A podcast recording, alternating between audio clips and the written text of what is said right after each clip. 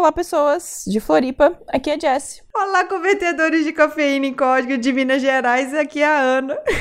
A sociedade vem se modernizando e a cada dia mais dando espaço para todos os tipos de pessoas. Na tecnologia, isso não poderia ser diferente, mas será que estamos fazendo direitinho? Se você está pensando em formas de acolher mais pessoas e com isso ter um público mais diversificado, vamos nesse episódio te dar várias dicas para alcançar esse objetivo. Solta a vinheta, Miro!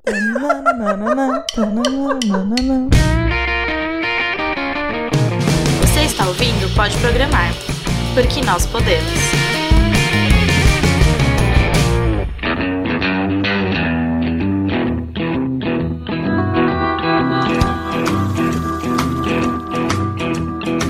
Olá, pessoas, tudo bem? Nesse episódio, eu e Jessie, nós vamos ficar só aplaudindo aqui, nós vamos de camarote assistir. Não vou dizer esse embate, mas essa discussão maravilhosa que eu acho que não vai dar muita discussão, porque nós temos de um lado uma consultora e instrutora de usabilidade, UX e UI designer. Ela é muito chique falar isso, né? Ela é web desenvolvedora, front-end, formada em arquitetura da informação. Tem um bocadinho de ano ali de experiência, não vou falar Além de ser desenvolvedora, ela é muito engajada nas causas femininas ou feministas e tecnológicas. Ela criou o Codamos, que é uma plataforma para incentivar mulheres LGBTS, deficiente e comunidade negra na área de tecnologia, promovendo a diversidade no setor. É a pessoa que eu sei que se eu não tivesse chamado ela para esse episódio, eu tenho certeza que ela tinha me matado.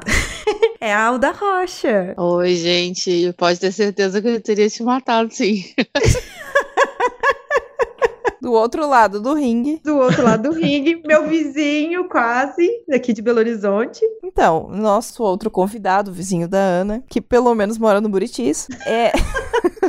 ele, ele, Desculpa pela piada interna. Ele, além de trabalhar com produção musical, canta e compõe suas próprias músicas. Estamos muito, muito inspiradores chique. hoje. Trabalha como head de produto na Track Sale, uma startup de tecnologia e experiência de clientes. Desde a época da faculdade, se envolveu com o tema diversidade, palestrando e trabalhando com outras pessoas na realização de eventos e encontros sobre o tema, incluindo equidade de gênero, diversidade étnica e de identidade sexual. Pois é, aquele momento que nós vamos ficar só admirando, né? Quem é? É o Jimmy Andrade. Admirando, adorou. Olá, boa noite, gente. Boa Prazer noite. falar com todas vocês. Que lindo. Eu, gente, eu tô apaixonada por esse episódio, gente. Eu tô aqui me segurando, mas vai dar certo. A gente nem começou a falar ainda. Pois é, e eu já tô apaixonada por ele. Fazer o quê, né? Então, eu e a Jess separamos algumas perguntinhas aqui, mas a gente não vai se prender a essas perguntas. Qual que é a ideia do nosso episódio de hoje? Nosso episódio é falar de usabilidade e diversidade. Usa, uh, o uso do UX design para isso. Porque, como a Jess apresentou, nós estamos vendo aí que o mundo está mais diverso, mais acolhedor, mais amplo. Mas será que o mercado realmente está acolhendo? Realmente ele está mostrando que ele está apoiando a diversidade? Então, vamos discutir a respeito disso. Vamos começar. Para quem não ouviu o episódio de UX, que vai ouvir esse aqui, eu queria que vocês falassem, fizessem uma definição por vocês. O que é UX? Quando a gente está falando de a tendência, é quando a gente fala de a UX, as pessoas acham que a usabilidade, experiência do usuário, ela se limita a, a digital, né? A tela, a site, a app, mas a experiência como um todo, ela é a experiência completa. Então é desde a hora que você acorda e vai interagir com alguma coisa,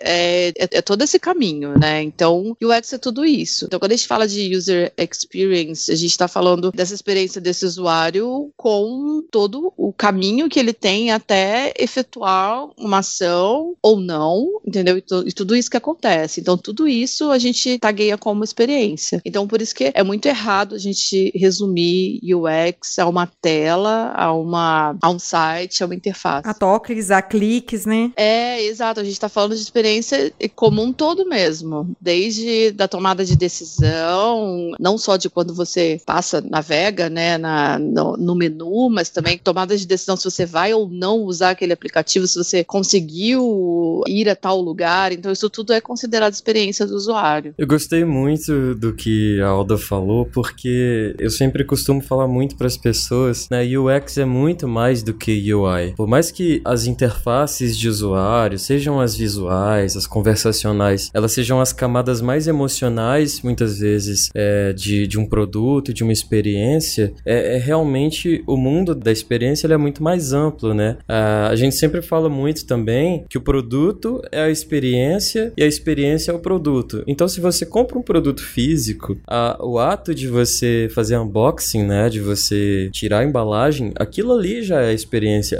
Aliás, antes disso, a chegada já é a experiência. Eu achei legal também o, o que a Alda falou é, em relação à jornada, né? Hoje você acorda, você já pegou o seu celular ou você já olhou para o lado e tem alguma coisa que não necessariamente seja digital, seja eletrônica, mas que já está fazendo parte da, da sua jornada de vida, da sua jornada de pessoa, de pessoa usa, usuária, né? Então é muito interessante o trabalho do UX não, não é só realmente igual as pessoas pensam, é desenhar uma telinha, mas é você tentar projetar coisas que vão fazer parte da vida da pessoa, vários lugares, em diversos contextos de uso, em diversos momentos. É, é um campo muito amplo, né? É uma área muito ampla. E, e eu acho que, que às vezes as pessoas ficam tão ligadas na parte de código, na parte de, de até mesmo no, no design, mas esquecem da usabilidade, esquecem do cliente, esquecem de quem realmente vai consumir aquela aplicação, aquele sistema, que é muito importante, muito importante. É, e quando a gente fala de UX para diversidade, às vezes a gente tá falando de pequenos detalhes que, é, no geral, as pessoas né, não param para pensar. Se muitos já não param para pensar no UX, o básico do, do, UX, imagina pensar para diversidade. Não, e aí a gente entra um pouco na, na questão da. que é também uma palavra que anda muito junto quando a gente está falando de UX, é a questão da empatia. Então, sem a palavra empatia, a gente não consegue aplicar a questão do, do UX, entendeu? Aí, em especial, quando a gente está falando sobre diversidade, porque essa perspectiva ela precisa ser alterada, ela precisa estar no mesmo patamar da outra pessoa. Então, para isso exige um pouco de empatia. Por isso que é muito difícil você trabalhar, você ser um bom UX designer se você não tem empatia. Um, um ponto muito importante que você falou e assim, frisem bem isso, gente, frisem bem. Empatia é igual UX designer. É isso. Eu achei super bem resumido.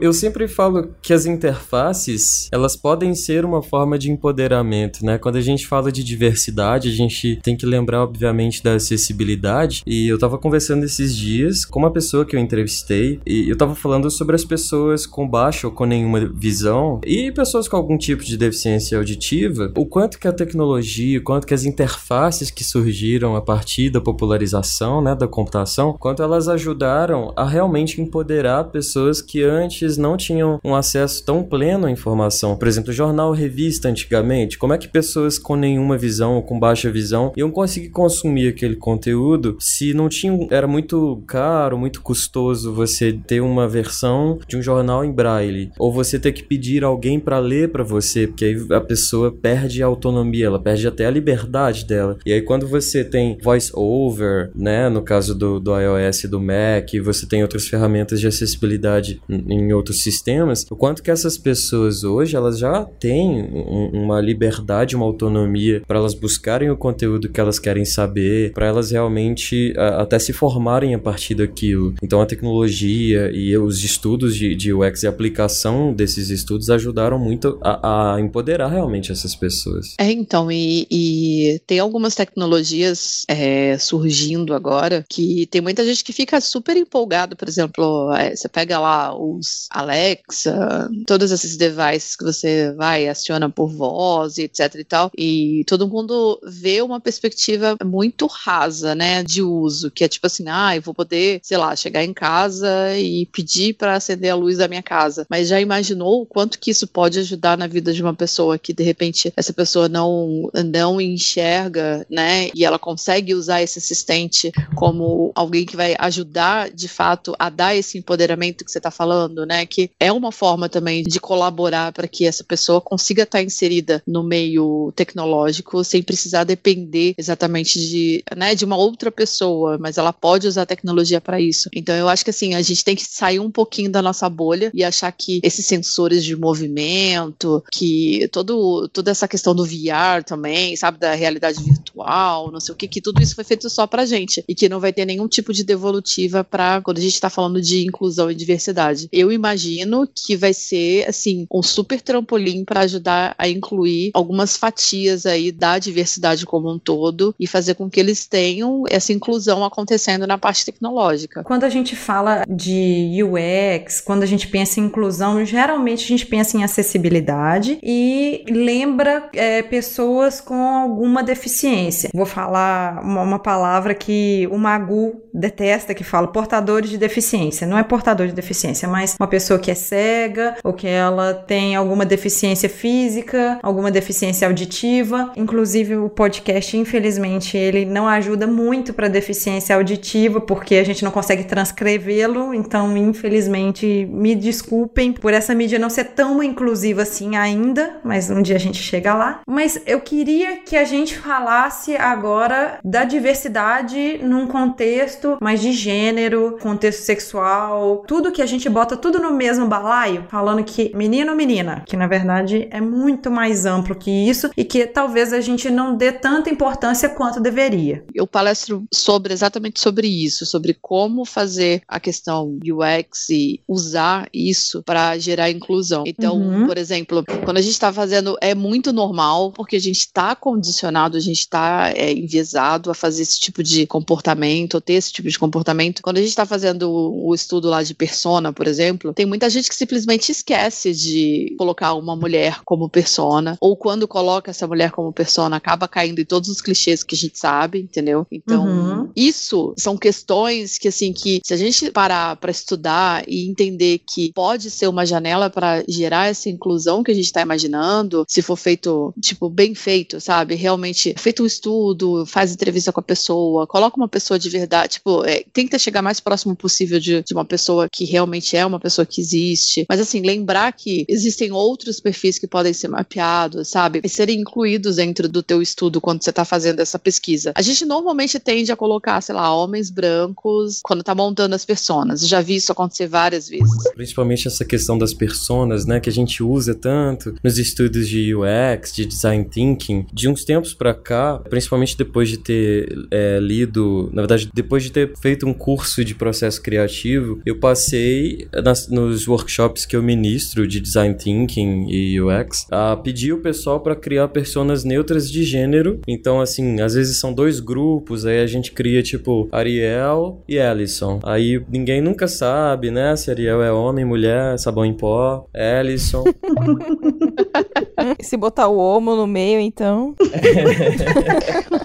e tem a questão da proto-persona também, né? Que ela é uma persona não tão detalhada assim. E, e eu tenho um artigo muito interessante é, no Medium falando sobre essa questão de como a gente pode melhorar a diversidade de gênero, né? Na indústria de UX, que questiona muito: será que as mulheres e as pessoas não binárias elas estão sendo bem representadas na, na user experience? Lá na TrackSale, a gente está passando por um processo assim de, de repensar algumas coisas do nosso produto, redesenhar algumas experiências. E uma das coisas que a gente quis fazer foi na hora de criar as personas do nosso que usam o nosso produto, a gente fugir dos clichês, até o que, que a Alda estava falando. Então, por exemplo, na hora que a gente foi colocar a pessoa que era gestora, a, a dona, né, a chefona, a gente colocou uma mulher. Na hora que a gente foi colocar o pessoal de TI, a gente colocou uma mulher. Só que na hora que a gente foi colocar uma das pessoas que a gente tem, que é de quem atende, que geralmente são contratadas mulheres, aí a gente inverteu e a gente colocou. Mas aí eu falei: não, peraí, a gente ainda tá jogando pro binarismo de gênero, né? Vamos esquecer essa coisa dos gêneros aqui, vamos colocar uns nomes assim, mais neutro possíveis. Realmente, se você vai ver o perfil de uma pessoa que é gestora, por exemplo, ah, essa pessoa sai de férias todo ano, viaja pro exterior. Gente, não interessa o gênero dela. Eu sei que é um comportamento dessa pessoa. Muito chique, por sinal, né? É, muito chique.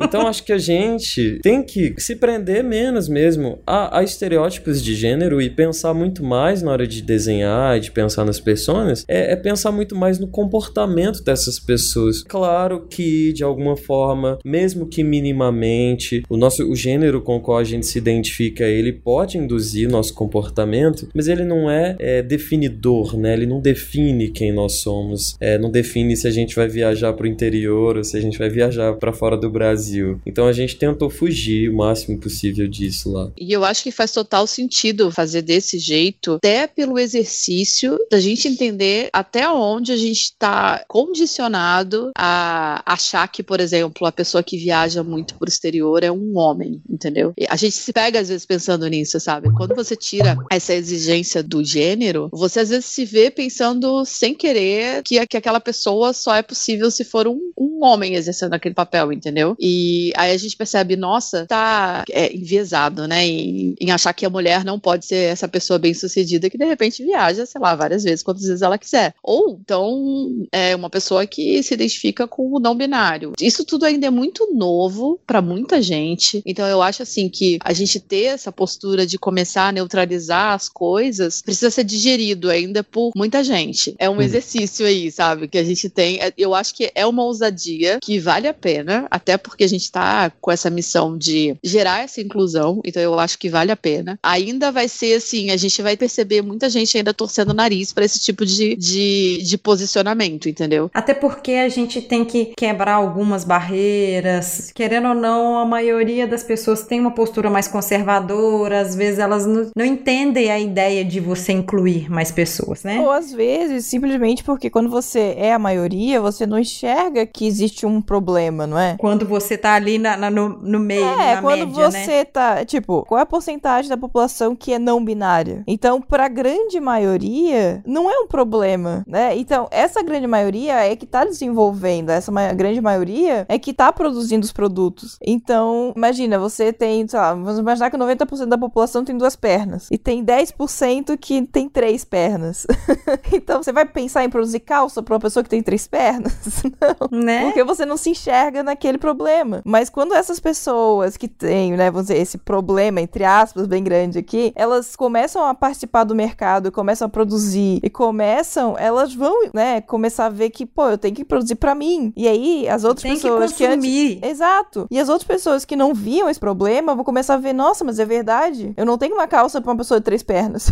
Eu acho que a gente tá nesse grande momento, sabe? O momento em que, aos poucos, as pessoas estão vendo. Existem outras pessoas, existem outros. Aquela velha questão do nude, né? Que eu lembro logo que saiu a cor, aí, ah, essa cor nude, nude, mas, mas nude. Nude pra quem? Nude, então, nude não é só aquela cor, ela é, né, um tipo de cor que tem uma infinita possibilidades, né? Então aí você tem vários tons de nude dentro do que a gente chama de, de nude. Então, assim, a gente tá aprendendo tudo isso, sabe? A gente tá aprendendo que, por exemplo, se a gente vai fazer uma apresentação, se a gente vai fazer uma palestra, se a gente vai apresentar um produto, a gente tá aprendendo como colocar, vamos colocar aqui a foto de mulheres, sabe? Vamos colocar aqui foto de uma mulher negra, vamos colocar aqui foto de um homem negro. A gente tá aprendendo que a gente tem esse poder na hora de construir esse pensamento em volta dessa solução, né, dessa experiência do usuário como um todo, porque essas pessoas são usuários, entendeu? Elas estão tendo uma experiência, essas pessoas precisam ser consideradas, elas existem, elas estão consumindo, elas estão ali querendo ter esse serviço, né? Então, elas não podem de maneira nenhuma ser ignoradas. Até mesmo porque você perde, nem que seja 10% do público, você tá perdendo o negócio, né? Exato, exato. E a gente percebeu que, assim, às vezes esse movimento, ele acontece um pouco forçado, sabe? Do tipo, ai, ok, precisamos incluir pessoas, então vamos lá,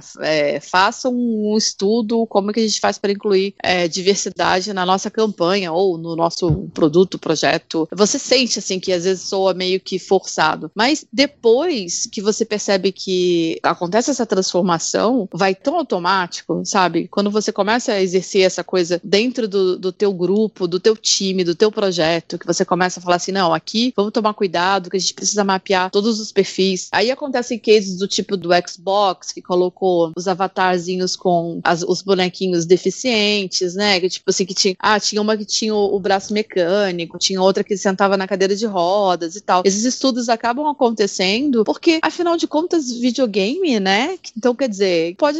Pessoa que, que tem a, a deficiência, tipo, é, ah, ela, ela é cega e ela não vai jogar videogame, ela consegue jogar. Então, assim, a gente começou a ver que tem umas barreiras aí que a gente que colocava, entendeu? Nós, da bolha, aqui. A gente que uhum. coloca essas barreiras. Porque para eles, não, não tem essas barreiras. Desde que tem acesso à informação, desde que me explique como funcione. Meu, eles, olha, eu vou te falar, aprende de um jeito que é muito maravilhoso, sabe? Então, assim, as barreiras, elas estão dentro da gente. E a gente que fazia o cercadinho, que não incluía, entendeu? Então, a partir do momento que a gente consegue quebrar isso, a gente consegue começar de verdade a gerar essa inclusão que a gente está falando.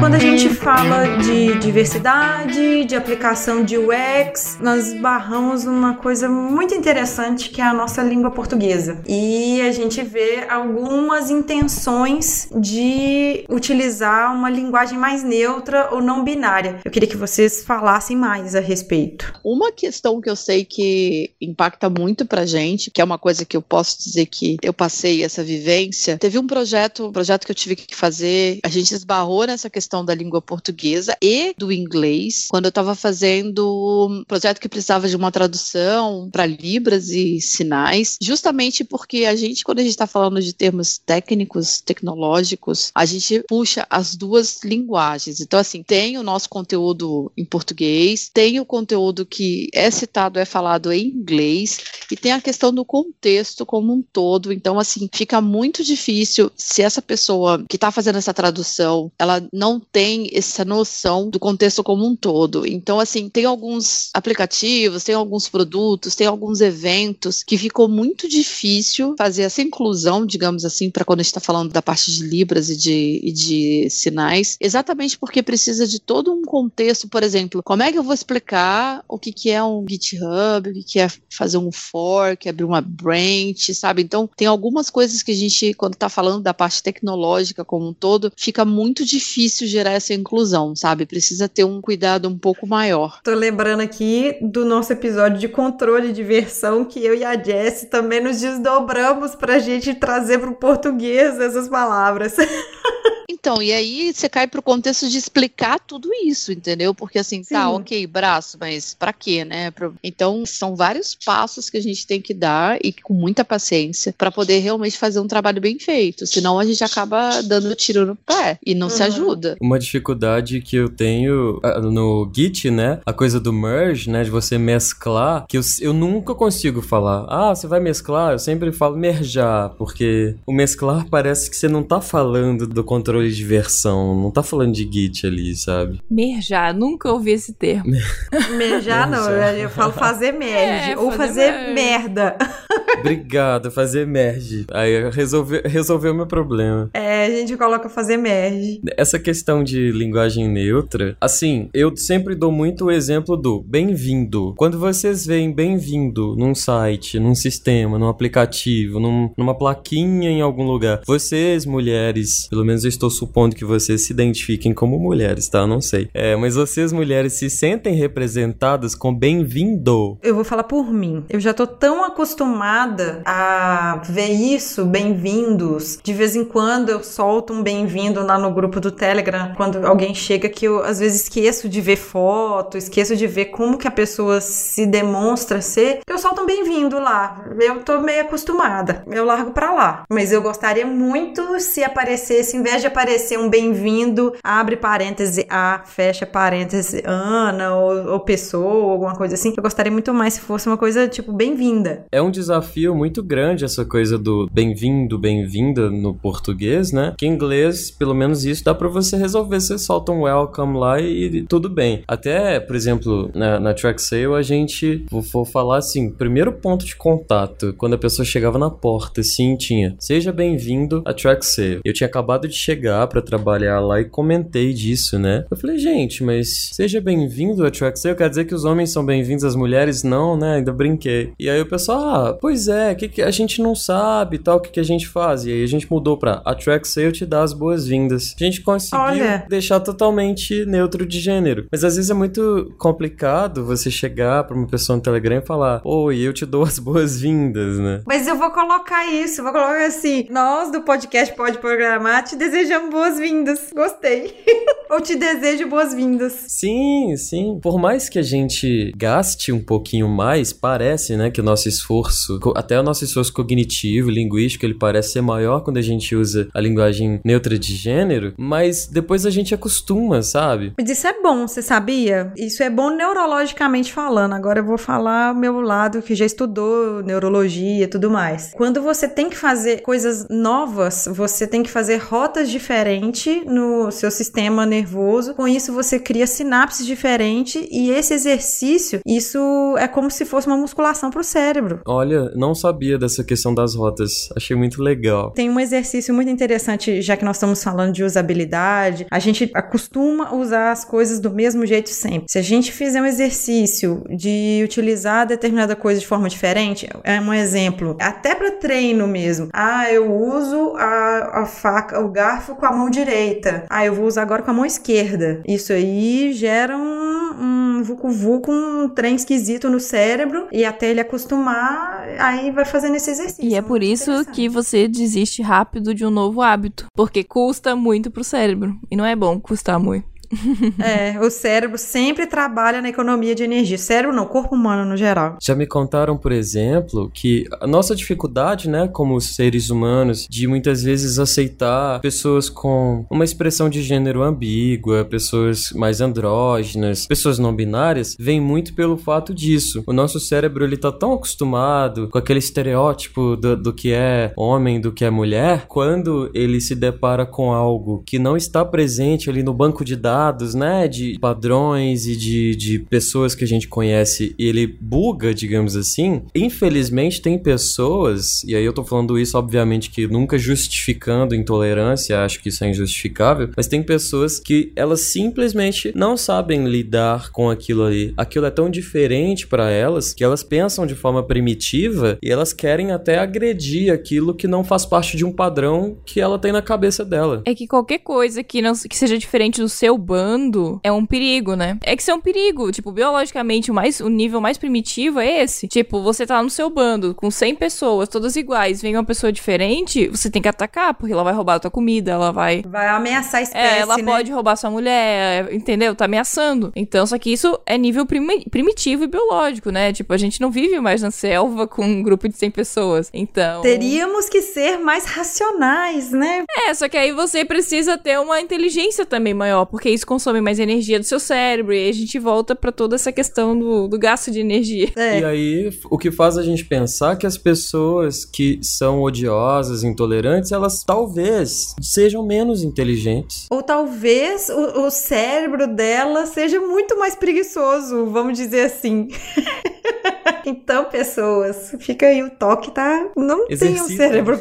Exercitem o cérebro, não tem um cérebro mais preguiçoso. Não, engraçado que desde que eu comecei a, a ser essa pessoa que, assim, que não é que eu fui sempre assim. Durante muito tempo eu era a pessoa da bolha que convivia com pessoas iguais e tinha toda essa coisa de, de não precisar, do cérebro preguiçoso, né? E a partir do momento que eu fiz esse exercício de, opa, peraí, acho que existem outras pessoas e começar a ver ou para fora, isso é, sei lá, de uns seis anos pra cá que eu comecei a trabalhar melhor isso. E agora acontece o contrário comigo. Quando eu tô num ambiente que as pessoas são todas muito iguais, são todas muito parecidas, eu fico muito incomodada. Muito. Eu sinto muita falta das pessoas diferentes, entendeu? Eu busco essa o diferente. Então me incomoda muito quando eu tô num lugar que assim que é todo mundo muito igual, que é todo mundo muito parecido. Parece que tem uma necessidade de tirar criar aquela homogeneidade, digamos assim, de, de, de todo mundo, sabe? Do, tanto no, no como se portar, mas também como pensar, como agir, o gosto. Então eu passei a, a ser essa pessoa que acaba observando um pouco mais quando, sabe, eu fico muito inquieta quando eu tô num ambiente que tá todo mundo muito parecido. E eu prefiro que tenham menos pessoas como eu, como eu quando eu digo é mulheres brancas e que tenham mais mais espaço para outras pessoas do que, sabe, ter um monte de gente igual a mim. Então eu uhum. acabo correndo atrás de tentar ter de alguma forma a participação dessas minorias de algum jeito, de alguma maneira. Eu tenho uma pergunta um pouco mais técnica, né? Porque eu sou mais técnica, então. Como é que eu, lá, sou programador de uma empresa pequena e tal, não tenho uma equipe de pesquisa, não tenho nem equipe de UX, eu não tenho muito conhecimento. Como é que eu, no meu dia a dia como programador, posso trazer inclusão para os meus projetos? Como é que eu posso melhorar meu projeto? Que, que coisas simples que eu posso fazer? Como a gente falou agora, né, do Seja bem-vindo, que é uma frase que a maioria dos sites tem e que com isso eu já consigo ser inclusivo. O que mais que eu posso fazer? Acho que a partir do momento que você consegue divulgar o trabalho de outras pessoas também, ou compartilhar conteúdo e texto de outras pessoas, outras referências, que saia desse do lugar comum, que eu digo, por exemplo, imagina que você é um programador e você é, sei lá, o clichê lá, o, o hétero, homem branco. Se você começar a divulgar conteúdo e material de uma mulher que é também a programadora, que ela é programadora e vamos colocar mais um pouco de diversidade aí, ela é negra e você começa a divulgar o material dela ou ir lá e colaborar de alguma forma, sabe? Ou tentar ajudar essa pessoa,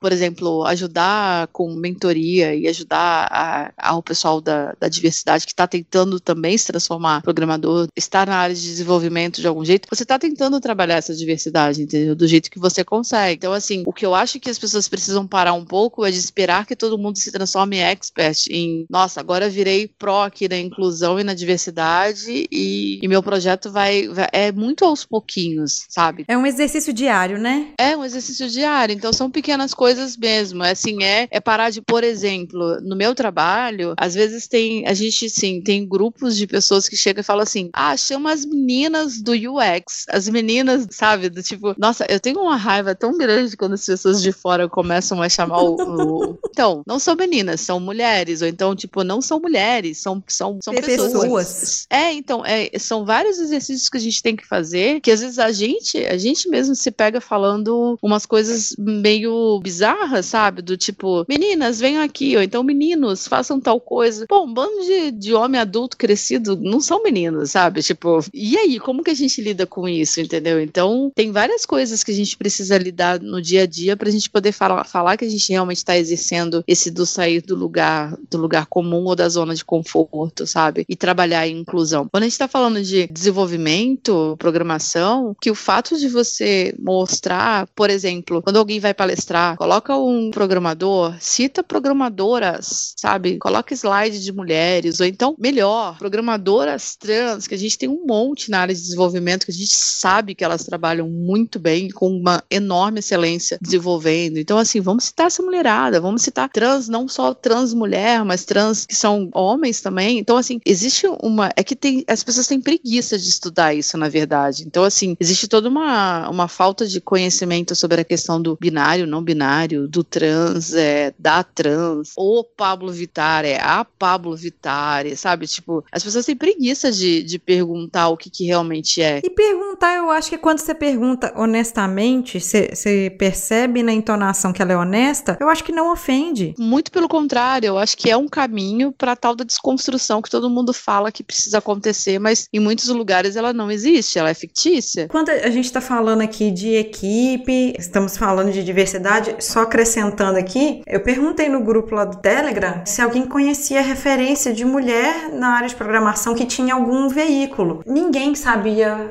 referenciar uma mulher a não ser a gente com podcast. Eu falei, gente, fala aí para mim um site, um blog, é, um canal no Twitter. Eu, sabe, não via na mente é, automático das pessoas. E eu falei assim, gente, mas a gente já falou nos episódios como não vem. Aí fui lá, eu e a Jess, a gente listou alguns e estamos pedindo às pessoas para contribuir. Depois vocês entram lá no, no podeprogramar.com.br que nós fizemos um artigo lá que chama Mulheres que Ensinam e depois nós vamos fazer outras listas também, porque de imediato vem só nome de homem. É impressionante isso, mas é, é bem normal acontecer. Normal, assim, não é o que a gente queria, mas é bem É comum, né? acontecer. É, é comum. É. É. por isso que a gente faz tanta ação, tanta campanha, pra gente tentar é, colocar as mulheres, não só as mulheres, mas também o- a gente tende a resumir minorias, as mulheres. A gente sabe que tem várias camadas que a gente chama de, de minoria, que seria muito bom se não fossem minorias, né? Se fosse todo mundo, se não existisse minorias, mas a gente precisa trabalhar. Até quando a gente está falando de, de tecnologia, a gente fala assim: ah, o pessoal lá da, do Capão Redondo não vai ter acesso. A gente Uhum. vai excluindo. A gente tem essa postura preconceituosa de achar que cara do 3G ali da TIM não vai conseguir ver esse, esse site aqui. Abriu o site, já recebeu a mensagem lá de você já usou 80% da sua franquia. Então, É. assim, muito cuidado com as coisas que a gente está desenvolvendo, sabe? Porque às vezes a gente está excluindo e depois vai reclamar que não existe inclusão, entendeu? E, Uhum. e a nossa postura já, já tá sendo essa postura elitista, digamos assim. A gente está produzindo para classe média alta que tem grana que vai bancar aquilo. Será que é isso realmente que é, é isso que gera inclusão? Então vamos parar para refletir um pouco. Às vezes a gente precisa realmente estar na, na periferia, estar nas escolas. A gente precisa estar. e gente, desculpa, eu sou muito ativista, sou muito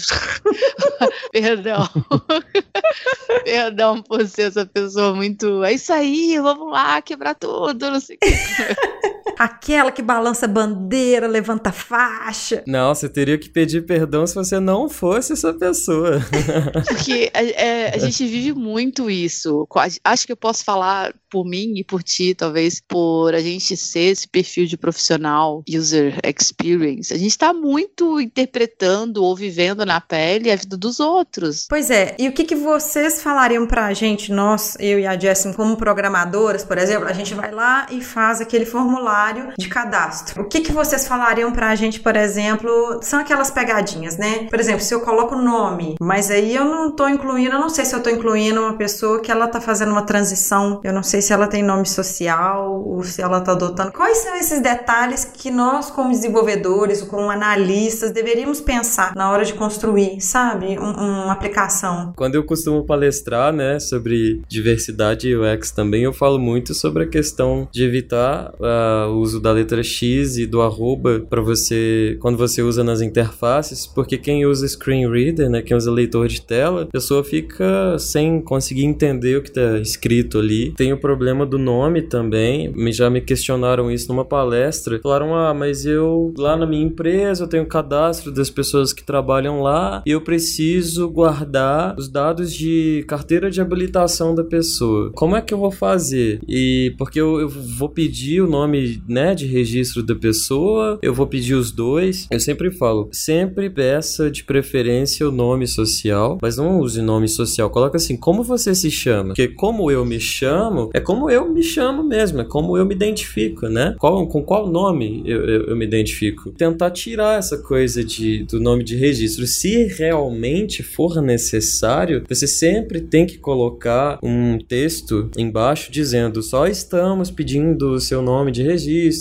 falar algum motivo. Além disso, as pessoas que desenvolvem, elas precisam sempre questionar o tempo todo, por que, que eu estou pedindo essa informação aqui? Será que ela é realmente necessária? Será que realmente tem necessidade de eu perguntar o gênero dessa pessoa? Se vai fazer alguma diferença? Os dados que eu estou guardando aqui, esse dado, né, de gênero, ele vai ser usado para alguma coisa útil? Dados de identidade é, étnico-racial da pessoa, a própria identidade sexual, né? Para que, que você vai perguntar a orientação sexual de alguém num formulário de internet? Só que são questões muito, é, é, muito delicadas. Também deixar claro para a pessoa, a partir do momento em que ela está informando, seja dados de etnia, identidade sexual, se esses dados vão ser compartilhados ou publicados em algum lugar. Eu acho assim, isso é o básico. Sem falar também, tem, por exemplo, a ThoughtWorks, tem um texto, um artigo sobre o uso de linguagem neutra de gênero é, nas interfaces e nos formulários, que eu acredito acredito que pode ser uma pessoa desenvolvendo um projeto sozinha, pode ser uma empresa pequena ou média, que dá para pensar nisso, dá para desenvolver. Eu usei esse texto da TW, inclusive vou colocar o, o link dela aqui pra gente. Eu usei esse texto para desenvolver uma palestra que eu dei no Dev Day aqui em Belo Horizonte ano passado, no mesmo dia seu. E eu pensei muito quando eu fui falar da diversidade no time de, de, de desenvolvimento, né? E eu achei muito interessante a forma que eles usam para tudo, não só para o time de desenvolvimento, mas que eles usam para mostrar uma vaga. Eles colocam que eles estão procurando pessoas desenvolvedoras de software, pessoas que fazem análise de não sei das quantas. Eles escrevem, eles têm esse exercício de escrever às, às vezes um pouco maior e isso inclui todo mundo. Porque tem gente, a gente fica aqui, a gente tá muito no binarismo aqui do masculino e do feminino, mas a gente aqui a gente nem tá citando porque tem muita coisa para citar dentro de identidade, é as pessoas que elas, elas não se enquadram em nem masculino nem feminino. E que não sabe nem como preencher, né? Porque, por exemplo, se você faz um formulário que ele só tem a opção lá, homem e mulher, e você tá passando por toda essa dúvida, você às vezes até desiste de preencher aquilo ali, porque você fala, não sei, não sei. E não tem nenhum. Eu prefiro não opinar. Ou... Aí que tá a questão. A gente, quando a gente fala, tem uma parte de usabilidade que a gente fala sobre comunicação, qual que é o tom com que é essa plataforma, esse site, esse aplicativo, qual que é o tom que isso está querendo conversar com o teu usuário? Então, é uma parte que a gente chama de, de microcopy, é uma parte que a gente chama de taxonomia, que a gente fala exatamente sobre isso dos textos, sabe? É aquele formulário não ser uma, uma coisa te dando uma ordem para preencher alguma coisa, e sim ele fazendo uma pergunta, e sim ele querendo te ouvir, sabe? Ele querendo que você fale, você opine como que você prefere, ele querendo te dar espaço para você falar as suas preferências. Então, assim, é muito mais agradável você preencher uma coisa que tá querendo saber realmente como que você se sente, ou como que você se porta, onde você mora, mas não é assim aquela coisa de perguntar, sabe, do tipo, não tô te dando escolha, você tem que preencher isso aqui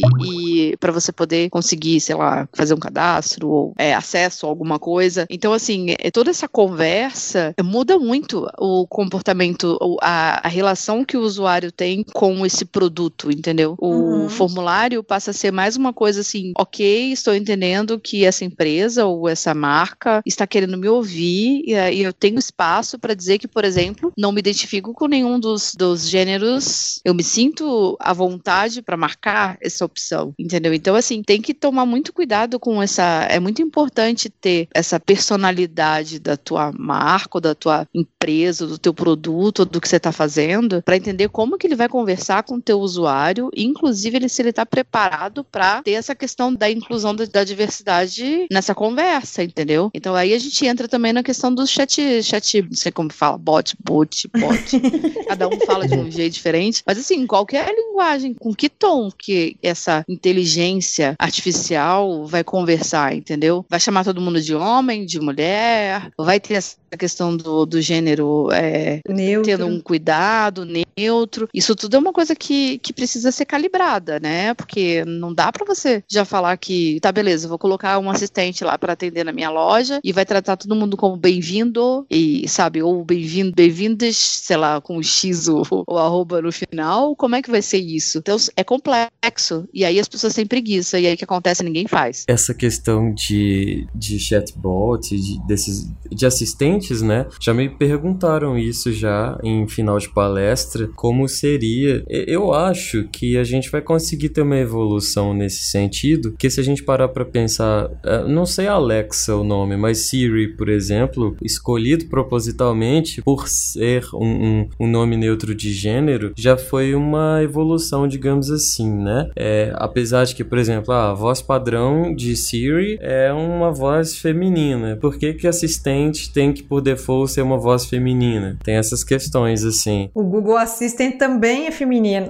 a voz. Aí cria aquele estereótipo, né? Ah, é porque, é porque a mulher ela é mais boazinha. Toda essa carga de estereótipo que existe em cima da mulher. Ah, porque o atendimento, se ele for feito por uma mulher, a mulher é mais zelosa, mais cuidadosa. É muito bizarro isso. É muito. Eu tava vendo esses dias num post da onde que era, gente, acho que era da Visa, que eles estavam lançando, falando sobre as, as inovações, né? E aí aparece lá o maldito do chat, chatbot lá, e é uma mulher também. Falei, nossa, mais um case que é pega esse negócio da inteligência artificial e coloca como uma mulher, que aí ela vai lá e sensualiza a pessoa, sabe? Tipo, sabe aquele negócio do tipo her? Aí o cara vai e se apaixona, aí não sei o que, aí não sei o que lá. E, gente, e aí se for um cara, um assistente, uma inteligência artificial que é um homem, sei lá, vai destruir todo mundo, vai, né? Tipo, aí é, vamos lá, 2001, né? O Hall lá destruindo todo mundo. Então, tipo. Vai aparecer o exterminador do futuro aqui e vai matar todo mundo, né? É, até quando a gente vai colocar as coisas numas caixinhas assim, que é a gente que tá fazendo isso, sabe? Porque a inteligência artificial em si, ela não tem, não tem gênero, né? Então, tipo, e aí? É a gente que tá colocando uma roupagem, é a gente que tá colocando um avatar, é a gente que tá incentivando isso. E é difícil não fazer. Eu acho que é muito mais complicado. Eu vi uma. Quando tava assistindo lá o, o aquela série lá, The Crown, da rainha lá no Netflix e tal, Uhum. se não vejam, que é muito boa Muito a série. E ela fala uma frase que é um negócio assim que ficou muito, durante muito tempo martelando na minha cabeça: que o não fazer nada é muito mais difícil do que o, o fazer alguma coisa. Então, assim, ela se manter num papel de neutralidade era muito mais difícil do que tomar uma posição e tomar uma postura, sabe? Hum, eu sei qual que parte que é essa. Então, e a gente, para ser neutro, é muito difícil, porque a gente vira e mexe tá tendendo, tá pendendo ou para um lado ou para o outro, né? A gente sempre tem que ter opinião de tudo, a gente tem que sempre tomar um lado pra tudo. Acho que é por isso que a questão do gênero ela é tão complicada, entendeu? Porque essa neutralidade que a gente precisa chegar para poder ser justo com todo mundo, para poder gerar essa inclusão, é muito difícil dela acontecer, sabe? A gente tá sempre com uma pulguinha ali atrás da orelha para alguma coisa.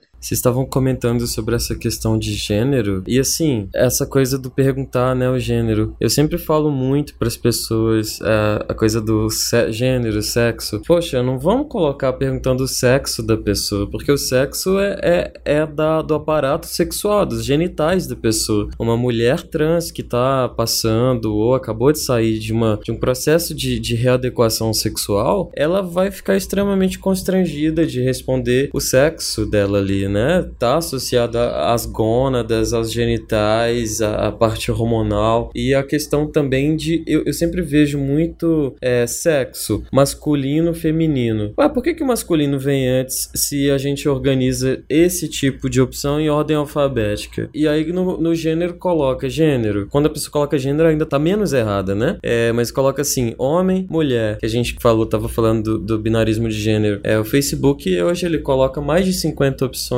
de identificação de gênero no, em alguns idiomas, como o inglês dos, dos Estados Unidos, inglês do Reino Unido. É, você pode colocar a sua própria identificação. É, você pode sugerir para o Facebook para que o Facebook sugira outras identificações para as outras pessoas. É, então hoje eu falo muito para as pessoas: coloca assim, mulher, homem, outro, como a caixinha para pessoa digitar qual é. é, prefiro não responder, porque às vezes a pessoa simplesmente, como vocês né, tinham comentado, às vezes a pessoa não quer expor o gênero dela, não quer falar. E, e assim, até. E aí já indo para uma coisa mais técnica, que eu sei que você vai gostar, inclusive, é que é a coisa do. Eu já vi projetos que o pessoal armazena gênero na linguagem deles, sexo, como binário no banco de dados. Ou às vezes, tipo assim, ah, zero é feminino, um é masculino, ou, ou zero é masculino, um é feminino. Já trabalhei em sistema assim. É, você já acabou com a possibilidade é, da inclusão, né,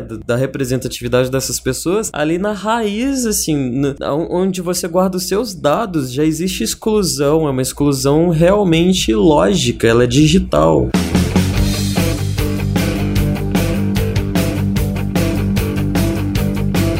Eu queria citar que tem um um site que eu acho que a Alda não conhece, chama diversidade.tech e, e lá eu já falei com vocês algumas vezes. Vão lá, eu vou colocar de novo o link aqui para vocês assinarem o manifesto e eu acho que ele serve muito, tanto para eventos, quando a gente pensa, a gente está falando aqui de UX, mas vamos pensar que queremos mais eventos que são mais acolhedores, inclusivos, e às vezes a gente nem sabe como é que faz. Eu recebi um convite para ir no, no, no Meetup e o cara falou comigo assim: Ô oh, oh, Ana, por favor, vai, porque não tá indo mulher nenhuma, só tá indo homem. Eu falei assim: você já colocou, você já pensou em colocar um código de conduta ali no, na, nas informações e tudo mais? Eu falei assim: não. Eu falei assim: pois é, quando as pessoas, é, quando as mulheres veem que tá indo, eu vou porque eu dou a cara para bater, né? Mas muitas mulheres não vão, porque elas sentem totalmente é, constrangidas quando você tem um código de conduta, quando você mostra que é um lugar seguro ali para minorias, que, ou que não se adequam a, a, aquele público ali, quando você mostra que, que é possível ela estar ali, ela vai. Eu acho que esse manifesto, vai lá, gente, dá uma lida, porque vocês vão sair fora dessa caixa e vão pensar com mais empatia no outro. Isso vai servir para muita coisa, não só para evento. Sim, e eu acho que esse exercício também pode ser quando você vai em, em sites do tipo o Kickstarter ou, ou até o próprio Mashable, que tem alguns devices, algumas coisas que são projetadas, melhorar a experiência de pessoas que têm, tipo, por exemplo, mal de Parkinson, ou então algum, alguma outra situação que alguém projeta alguma coisa para facilitar a vida, sabe? Para deixar. Facilitar não é bem a palavra, mas assim, para deixar. Pra quebrar barreiras. Quebrar barreiras, isso. E eu acho tão bonito quando o design, quando. Tanto o design quanto o UX, quanto toda essa parte da criação que ela consegue unir ou melhorar a vida de uma outra pessoa. Seria muito bacana se a gente conseguisse projetar mais pensando em ajudar a vida do outro, sabe? Não só no nosso próprio umbigo, ou nos nossos próprios problemas, ou só no nosso, na nossa bolinha aqui, no nosso cenário. A gente conseguisse realmente expandir e, e melhorar a vida do outro. Quando eu entrei para Traxxay, eu comecei a fazer code review nosso lá, né? Revisão de código. Eu olho linguagem, uso da linguagem neutra de gênero na hora que o pessoal tá lá criando. Eu já recuso a tentativa de o pull request. É, é tão difícil, né, gente? A requisição. eu, eu, eu recuso o pedido de mudança no código se eu detecto que ali já tem uma linguagem que não é neutra, que a gente consegue já, já fugir disso. E só um outro comentário, vocês estavam falando sobre às vezes a gente ficar, né? Ai, coitadinha da pessoa, que é uma pessoa com deficiência e tal. Eu recentemente eu tive a oportunidade de entrevistar uma pessoa para uma vaga que, que eu abri na minha área. É uma pessoa que tem é, deficiência auditiva e também tem deficiência visual. Ela tem retinose, acho que é retinose pigmentar, que é o nome da questão que ela tem, que ela só tem a visão central, ela não tem a visão periférica. E ela tem implante coclear. Uhum. E assim, eu chamei, obviamente, a pessoa como chamaria qualquer outra pessoa para entrevista. Tentei não ajudar a pessoa, é, não, não é não ajudar, mas eu tentei não oferecer aquela sobreajuda, aquela coisa do tipo, ai, cuidado, você vai cair, porque, né, é uma pessoa quase da minha idade, assim. E uma coisa que eu achei muito interessante é, por exemplo, eu fiquei sabendo né, da história dessa pessoa, é uma pessoa que entrou para um curso de engenharia da computação, ela tá no décimo período, ela nunca foi reprovada em nenhuma disciplina, já se envolveu com um